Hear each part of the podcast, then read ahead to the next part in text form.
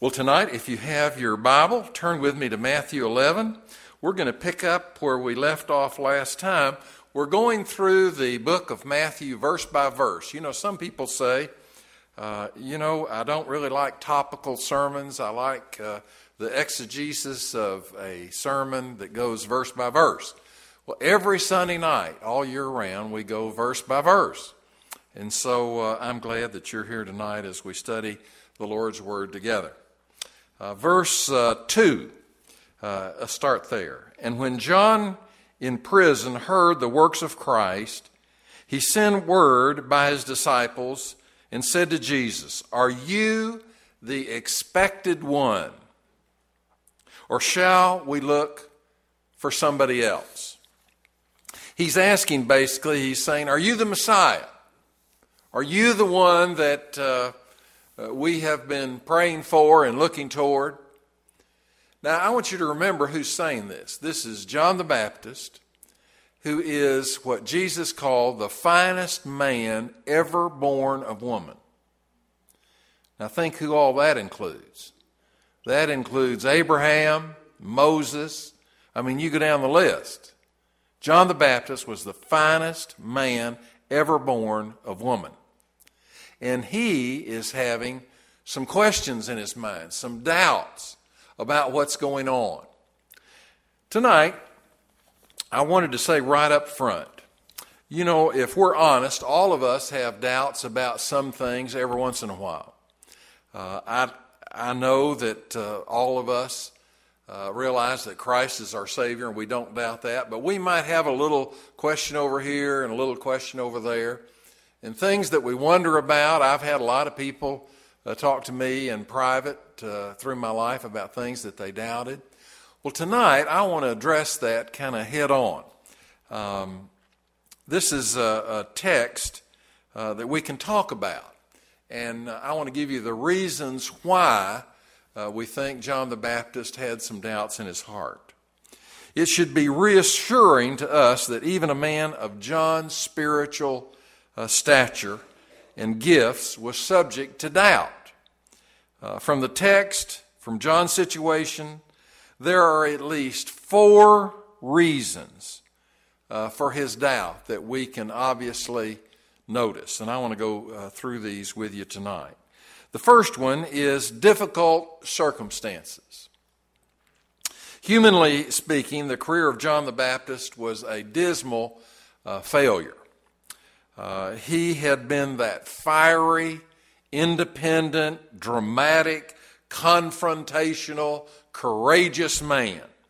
Uh, he preached exactly what needed to be preached, to whom it needed to be preached, and when it needed to be preached. He did all that. He was fearless, he was aggressive, and he was faithful to the Lord in every single way.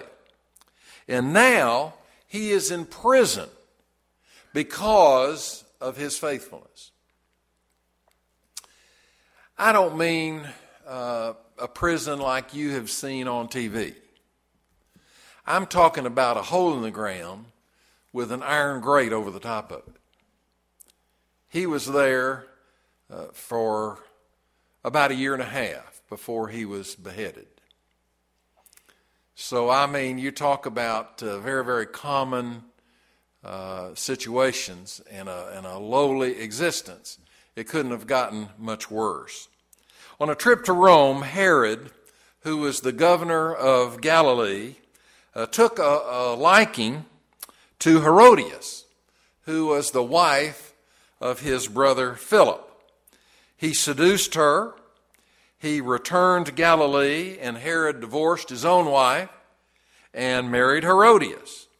When John the Baptist heard about that, he went right straight to Herod with his sin and, and preached to him about it. Said how wrong it was, how much uh, he had sinned uh, in this situation. He was promptly thrown into prison. Only Herod's fear of the multitudes, we feel like, uh, was the reason that he wasn't killed right on the spot. You know, Herod could have said, kill him, and they would have killed him right that minute, right there. But the people loved him. You remember in the Bible it says that everybody went out to hear him?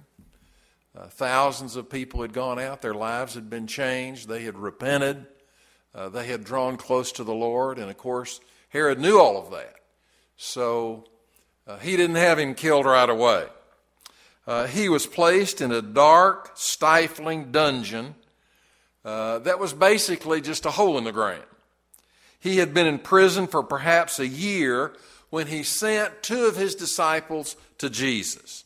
John was a true saint, a true prophet of God. He was loyal, he was holy, he was selfless, he was unreserved in his service to the Lord. He had done in every instance exactly what God had asked him to do.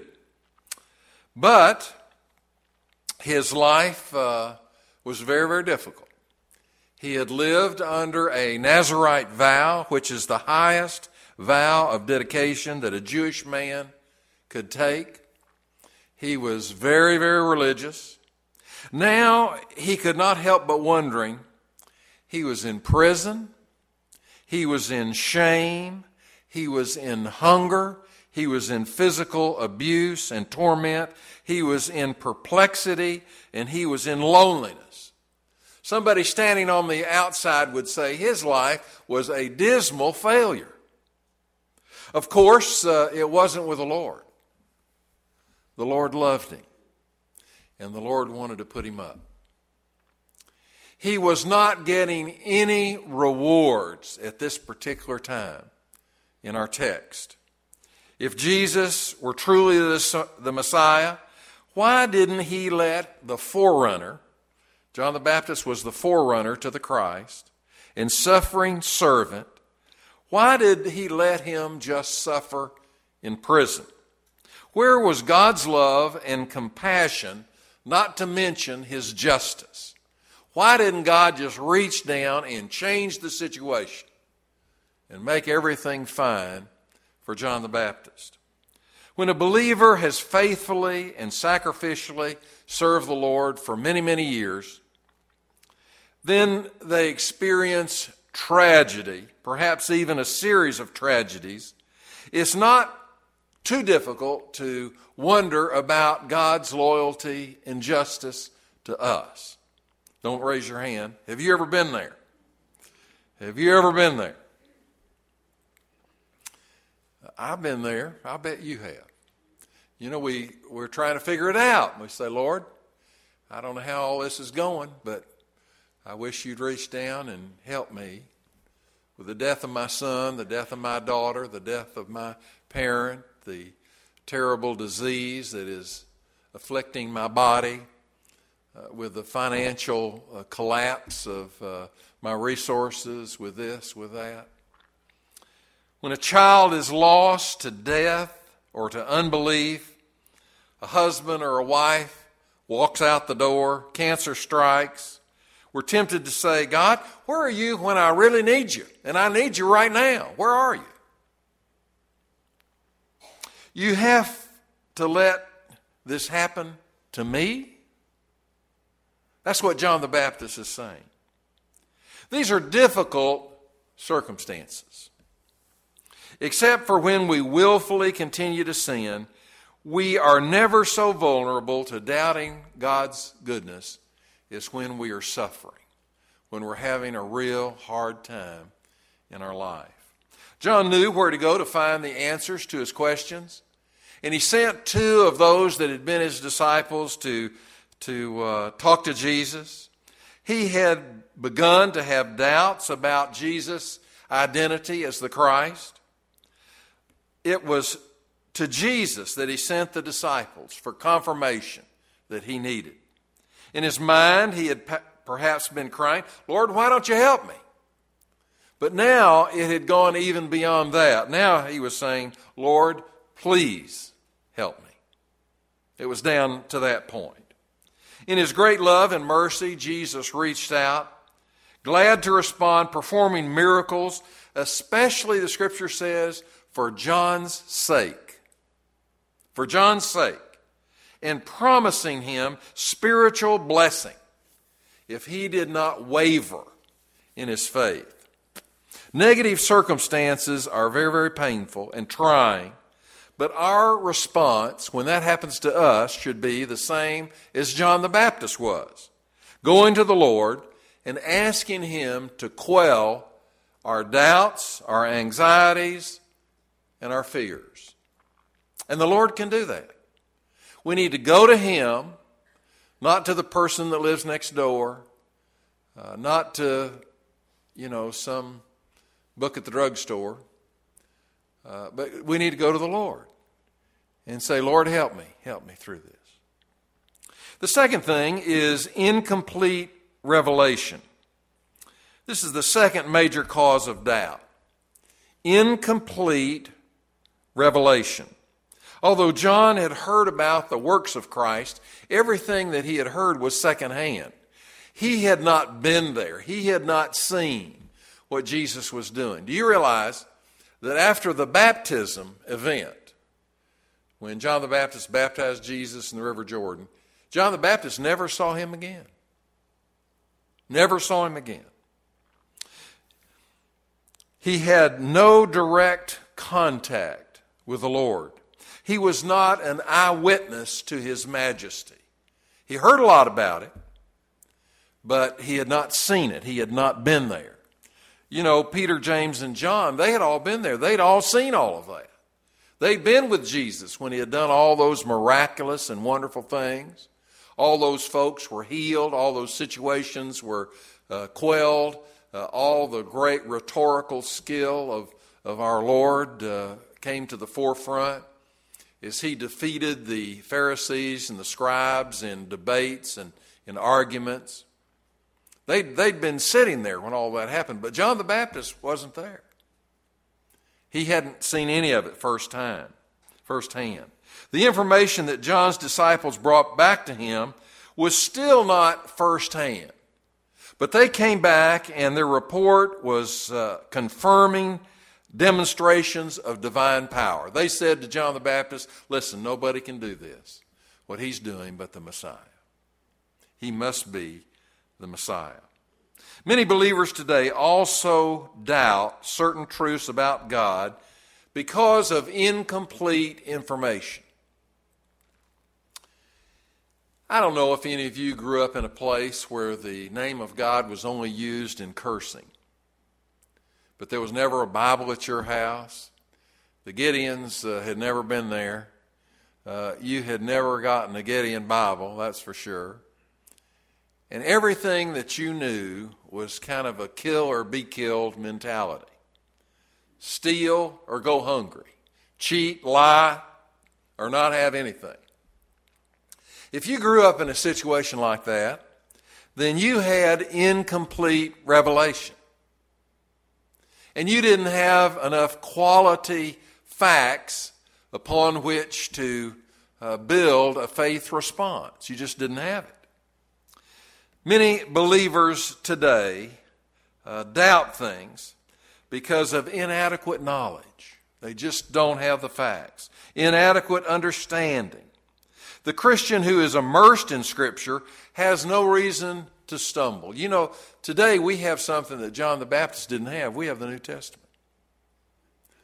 And we can just open it up and start reading and find the answers uh, spiritually, theologically, to all the questions that we might have. They're right there.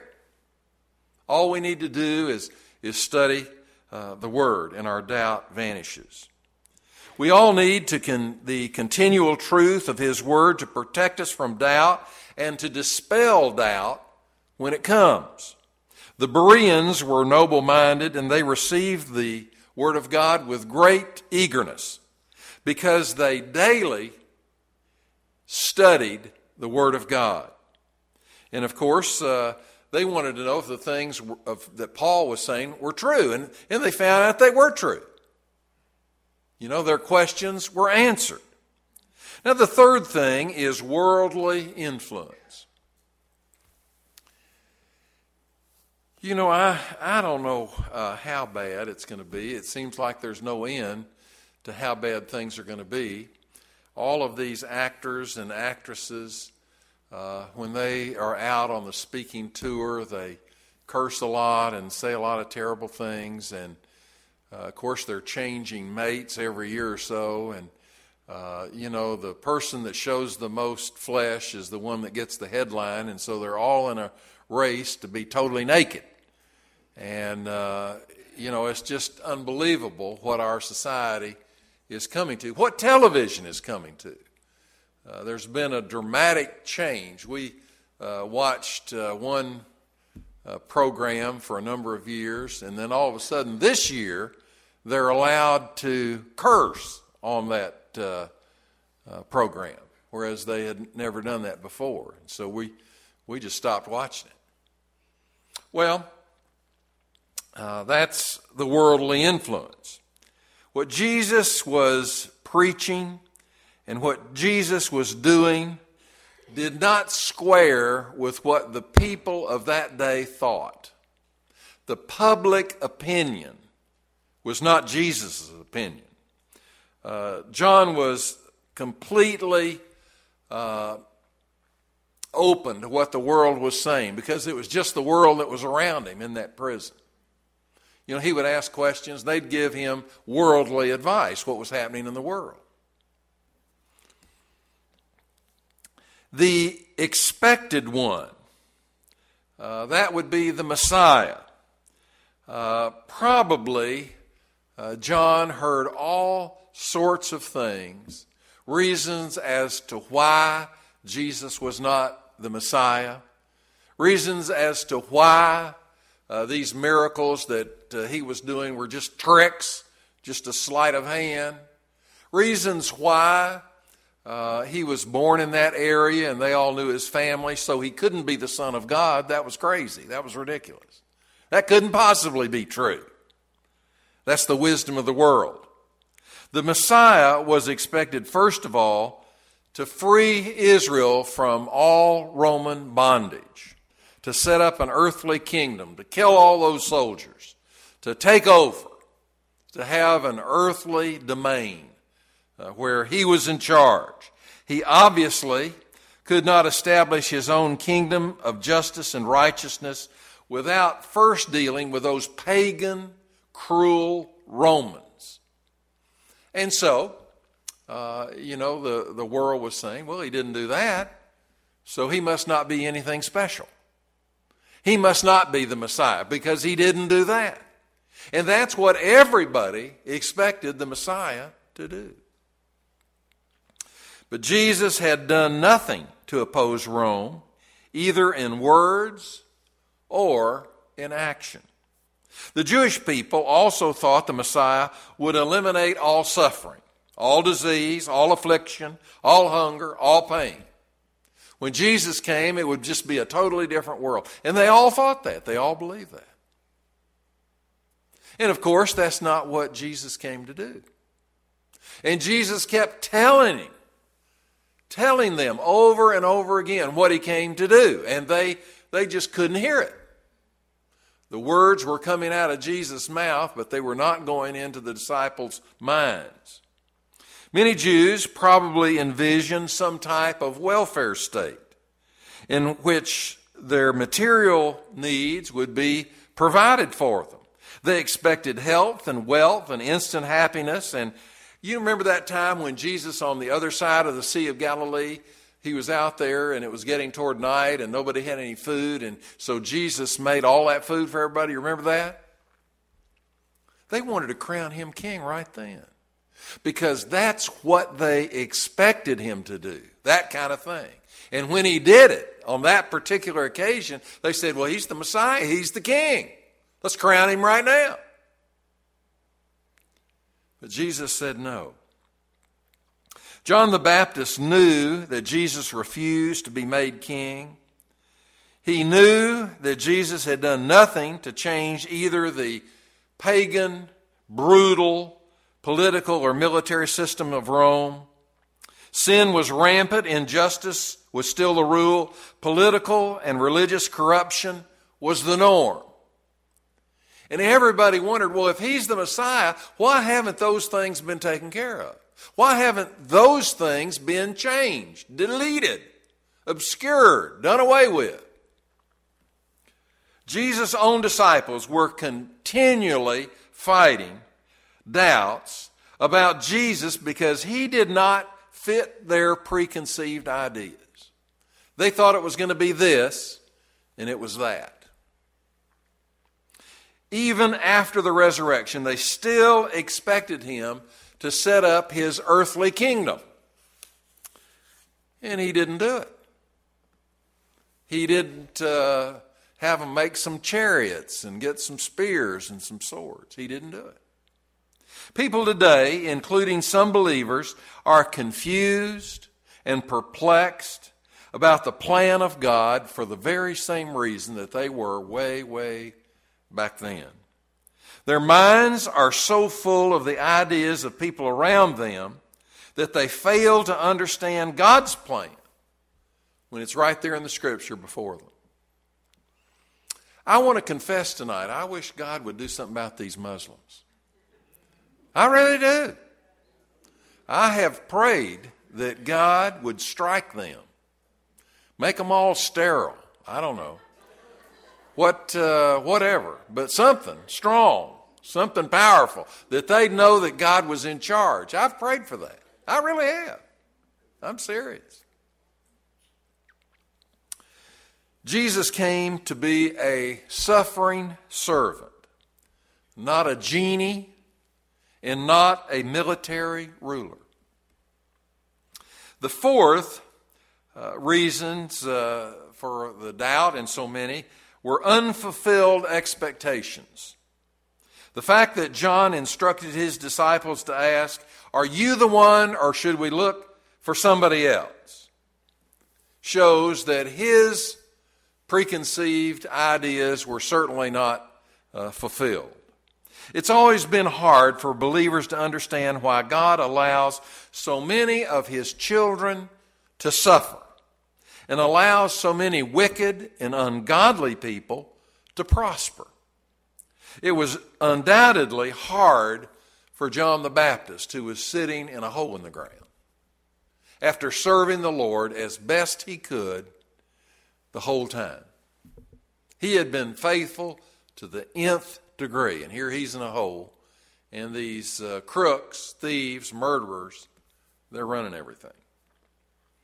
If you still have your Bible open, look at verse 4. And Jesus answered and said to them, Go and report to John. This is John the Baptist. What you hear and see the blind receive sight, the lame walk, the lepers are cleansed, and the deaf hear and the dead are raised up, and the poor have the gospel preached to them. Blessed is he who keeps from stumbling over me. Jesus didn't answer uh, John's question with a simple yes or no. He didn't say, Well, go back and tell him uh, that I am the Messiah. He didn't say that. He said, Go back and tell him what I'm doing. And he had this list. Uh, the blind receive sight. Nobody had ever done that before. The lame are walking. They just get up and walk after being crippled all their life. He's healing leprosy. The lepers are cleansed. The deaf instantaneously can hear. The dead are being raised up. And the poor have the gospel preached to them. See, those things hadn't happened. Those things had not happened. Although Jesus did nothing to relieve John's physical confinement and suffering, he did send back to him a confirmation of who he was and what he was doing, and indeed performing the messianic works that the prophets had foretold. John's circumstance did not improve. In fact, it wasn't much later than this when he was beheaded. Herodias uh, wanted him dead because of what he had said. And so they killed him. It's safe to assume that Jesus' response was more than enough to encourage John to renew his faith and his confidence. So as he passed from this life into glory, he knew who was his Lord and who was his Savior. If we read the New Testament, our faith is strengthened. As we claim the promises of Scripture, it's like we can rise up with wings of eagles and fly over all the earth. The Scripture is, is our resource. The Holy Spirit leads our hearts and our minds, our souls. If we put those things together, we can overcome, as John the Baptist did, the doubt that besets us. Tonight, there might be somebody in the house that has had a lot of doubt. I hope tonight that this sermon has helped you to move beyond doubt to believe. Tonight, if you're here in the house and you'd like to trust in Christ, we certainly want you to do it. There'd never be a better time to do it than right now. If you're here in the house tonight and you'd like to come and join our church, uh, we'd certainly love to have you do that. We always are praying that folks would uh, come out of the grandstands and come down into the playing field and become actively involved in the ministry of the church. You know, that's the way that we accomplish things, that we do things, as we work together, as we serve the Lord as a team. And certainly we need more team members. We hope that you'll come and join with us and serve with us. We're going to stand in just a moment. I'm going to be right down here. If the Lord leads you, you just slip out and come forward. Let's stand and sing together.